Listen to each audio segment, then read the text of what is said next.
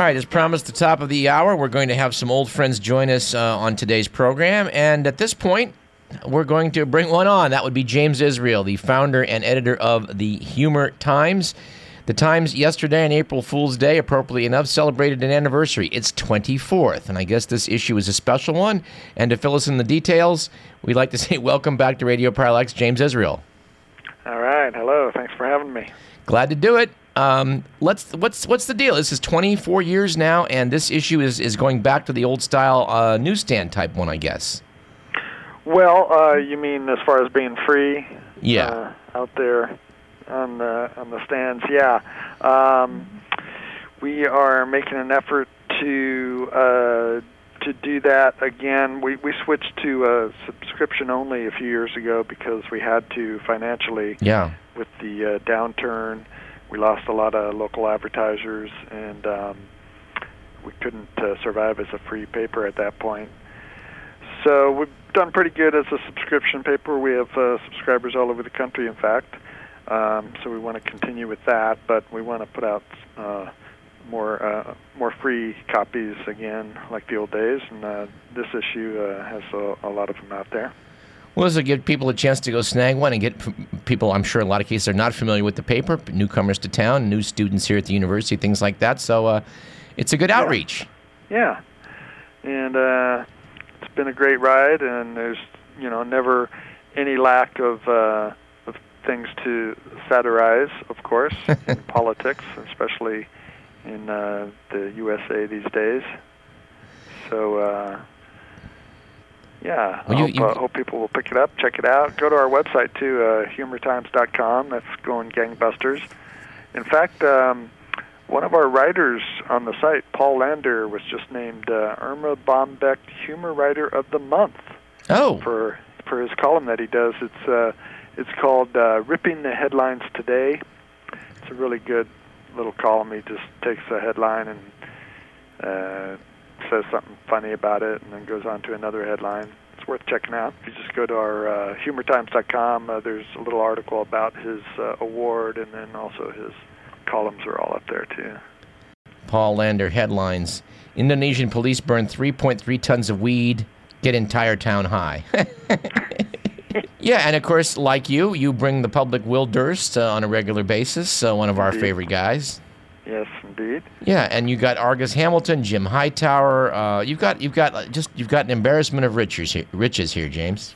Yep. Uh, besides the columnists, we got uh, fake news, uh, kind of like The Onion, only it's our, our own stuff. Um, of videos on the website, uh, cartoons, uh, political cartoons. Of course, every issue of the uh, Humor Times features uh, edit- editorial cartoons arranged by subject, and then they're uh, they're all connected by a narrative, so it kind of makes a uh, a news story out of out of a page of cartoons. And uh, so that's always been our, our goal from the beginning was to kind of give you the news in, in cartoon style. I should ask you. You did, you did a column about the fact that in America people get their more news from fake news. I mean, with the with the Daily Show and such things, and you guys are right right in the middle of that. Well, you know, it's so depressing just uh, you know to to read the real news, especially seems like more more and more so. So uh, you know, you need some comic relief, and uh, it's so absurd some of the stuff that gets uh, that that passes as politics that um, you know it's it's it's not hard to make fun of it. You, you have to laugh sometimes. You have to. I, I want to note also you've got you got movie reviews here by Gary Chu. Gary's been on our show on, on many an occasion, and that's that's a welcome thing to have too. Yep, yeah. Um, oh, if there's any um, cartoonists, aspiring cartoonists out there, we have um, a feature on the on the website where you can upload cartoons. It's for amateur cartoonists. You know, they can get their stuff up there. Uh, of course, we uh, we have to look at it before it actually gets published, but um, for the most part, anything you put up there will will get uh, get published, and so you can send all your friends to see it on the website. And it's a good way to get a little exposure for uh, for your work. And you, we should note too, you're a musician, and you do make regular appearances locally. People may want to hook up uh, with what you're doing in that regard, also. I imagine.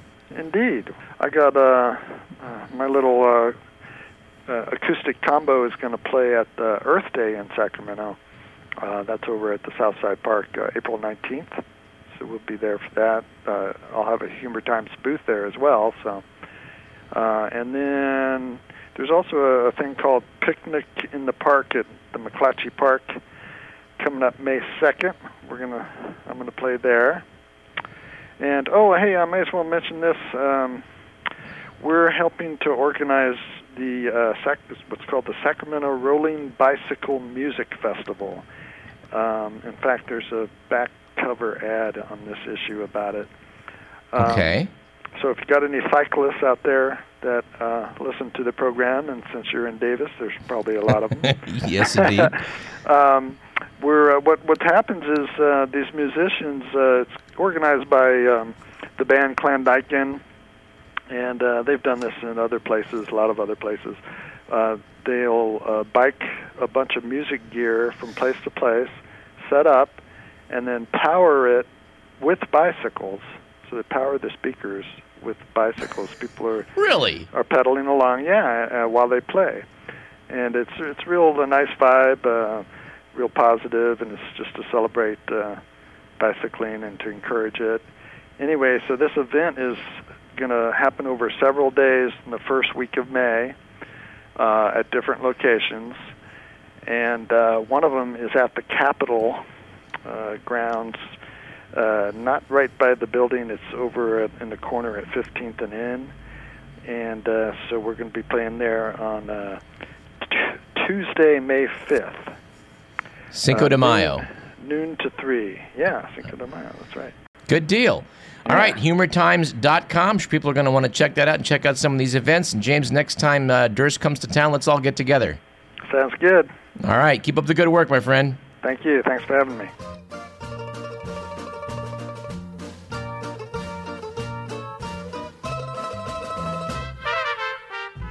All right, let's talk about some science topics because we just love science topics. And we expect sometime in the weeks to come to do a little bit of collaboration with our good pals over at This Week in Science.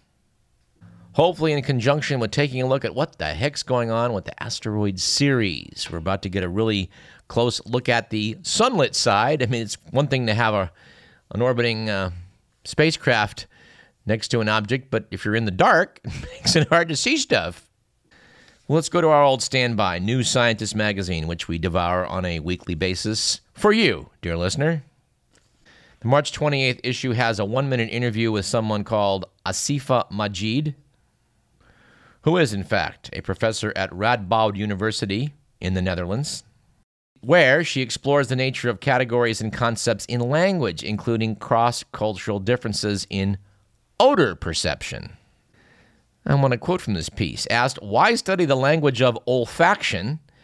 Professor Majid said, there are centuries old ideas that humans have evolved to be visual or auditory creatures, and that our senses of smell, taste, and touch just aren't as important anymore. We're looking to see whether that's reflected in different languages as well. Asked, Are there languages which excel at describing smell? She, responded, Speakers of the Aslian language found throughout the Malay Peninsula, that's the spit of land hanging below Thailand, for those of you geographically challenged, are particularly good at expressing olfactory experiences. For this group, for example, live a hunt, for the Jahai group, she notes, who live a hunter gatherer lifestyle, we found that smell was as easy to talk about as color, unlike in English. Asked how many smell words do the Jahai use, she said they have about 12 that describe specific smell characteristics. These are words that can only be used for smells.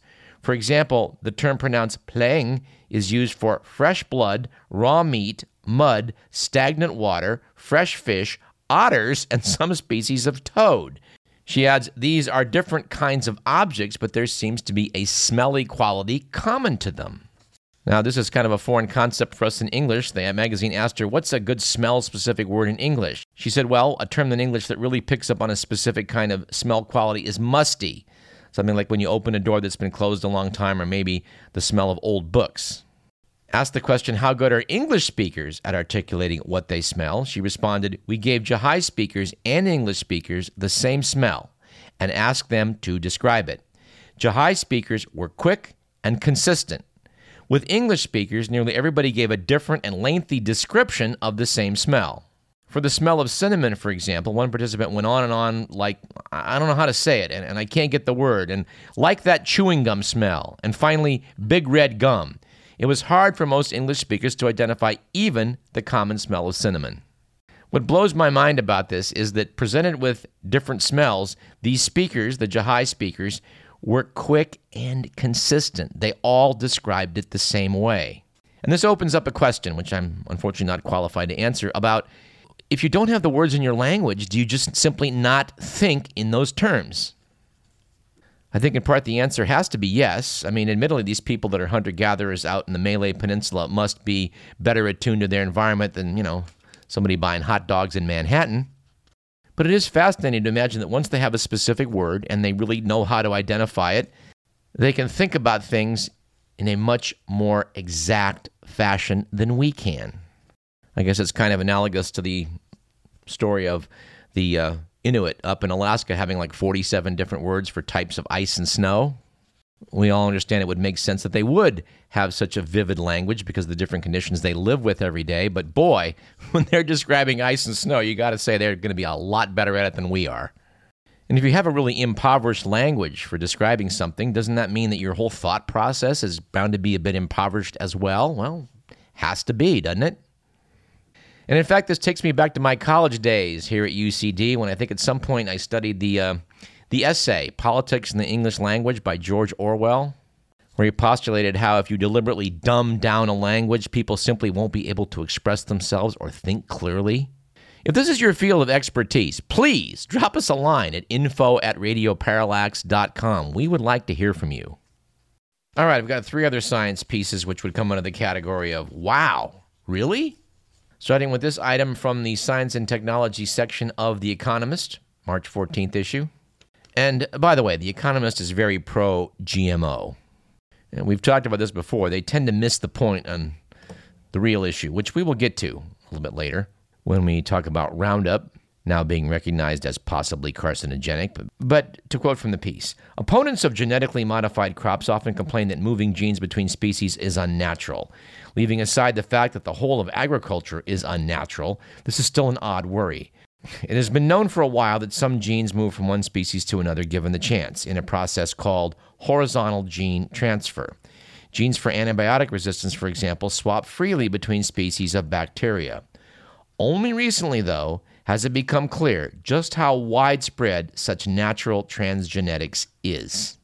What was once regarded as a peculiarity of lesser organisms has now been found to be true in human beings. They note how researchers at Cambridge have been looking into this and just published some results in genome biology. And doggone and I unfortunately let my subscription to genome biology lapse last month. But they note that human beings have at least 145 genes picked up from other species by our forebears. Notes the magazine. Admittedly, that is less than 1% of the 20,000 or so humans have in our total, but it might surprise many people, and I would dare say will surprise many people, to know that they are part bacterium, part fungus, and part algae. Now, the researchers came to this conclusion by looking at databases of genetic materials from fruit flies, nematode worms, and primates and the results from all three groups suggest that natural transgenics is ubiquitous. Now, curiously, in order to avoid getting bogged down in all the billions of base pairs they'd have to look at, the scientists took a look at messenger RNA. This is the type set of instructions, in essence, that our DNA makes to send out to the cells to instruct them how to turn these genes into proteins. Noted the magazine, broadly speaking, each type of messenger RNA corresponds to a single gene. And by looking at these messengers, the researchers could be certain they were recording active genes and not stretches of DNA that had once been genes but no longer work. Now, keeping score on the average, the nematode worms had 173 horizontally transferred genes. The fruit flies had 40, and primates had 109 at least on average, meaning that humans, coming in at 145, had more than the primate mean. Now, you should note that many of these matches are to genes of unknown purpose. And some of these human transgenes are surprisingly familiar. For example, the ABO antigen system, which defines our blood types for transfusion purposes, they look like they came from bacteria. What's described as fat mass and obesity associated genes appear to come from marine algae. And a group of our genes, which seems to be related to hyaluronic acid, originates in fungi. Now, hyaluronic acid is a name you may have run across. It's a chemical that's an important part of the glue which holds all of our cells together and is not coincidentally a frequent ingredient of skin creams. Now, when you start looking at all these genes that we're expressing that apparently came from other species, it's pretty surprising. Sniff the magazine. This is quite a catalog. If anything similar were inserted by genetic engineers into corn or cattle, there would no doubt be an outcry. To which we would add the magazine seems to be missing the point about what it really means if, say, Roundup ready genes escape into wild weeds. We've talked about this in the show before, and we'll talk about it again. We will certainly follow up on this question of uh, human beings picking up genes from other species in future shows. All right, another provocative science piece from the January 17th issue of, again, New Scientist talks about um, a challenge to the idea then, we think about evolution, we base it on the idea that a mutation takes place first and that, that organisms later adapt based on their changed genetics. Well, there may be a few other wrinkles involved in that plan. Article by Colin Barras expresses the notion that organisms may, in fact, adapt first and then mutate later. And they start out talking about an experiment by an Emily Standen involving fish. In this case, Bichir fish that can live out of water. They can do this because, in addition to having gills, they can also breathe air. Two years before our experiment, back in 2006, Tiktaalik, the 360 million year old fossil fish, had given us an interesting look at how that transition may have been made onto land. And Standen speculated that forcing these Bichir fish to live almost entirely on land might reveal more about this crucial step in our evolution. And indeed, during the experiment, these Bichirs did more than just survive, they became better at walking. They planted their fins closer to their bodies, they lifted their heads higher off the ground, and they slipped less than fish that were raised in water. Even more remarkably, their skeletons changed too. Their shoulder bones lengthened, and they developed stronger contacts with the fin bones. It was noted that these features are uncannily reminiscent of those that occurred as our four legged ancestors evolved from Tiktaalik like forebearers. Now, they're not suggesting in this Lamarckian evolution, wherein an animal uh, develops certain traits and then passes that on to its offspring. We now know that that's basically not how evolution takes place, although, with the rise of epigenetics, we now understand that things can be passed from one organism into offspring to a limited degree. We understand that the, the basic driving force to evolutionary change remains mutations. But this ability to have a certain plasticity or change in um, the physiology, which certain most animals, I would say probably all animals, have some flexibility in, does open the possibility that instead of seeing a mutation that produces a physical change in an offspring, for example, a mutation takes place in a fish so that its pectoral fins are a little bit stronger, allowing it to climb up onto land. What if instead the fish gets forced to spend more time up on land, like in this experiment, and does well because of the plasticity in its physical response. It's able to survive in this sort of new environment. Well, if it can make a go of it, subsequent mutations, in essence, then would fix these physical changes in place. So the article poses the question could this plasticity in an animal's physiology allow it to evolve without evolving? As Emily Standen put it, at some point, can you remove the environmental conditions that induce the change and have the organisms remain changed? And the answer, surprisingly, appears to be yes. They cite a 1950s experiment by British biologist Conrad Hal Waddington that showed if you took fruit flies and heated the pupa, the offspring would develop without cross veins in their wings. By then selecting out those flies without cross veins and breeding them together, well, by the 14th generation, they lacked cross veins even if the pupa were not being heated anymore. A physical feature that began as a plastic response to an environmental trigger had become a hereditary feature. Waddington called this process he discovered genetic assimilation. And the article notes it may sound like Lamarckian evolution. It's really not.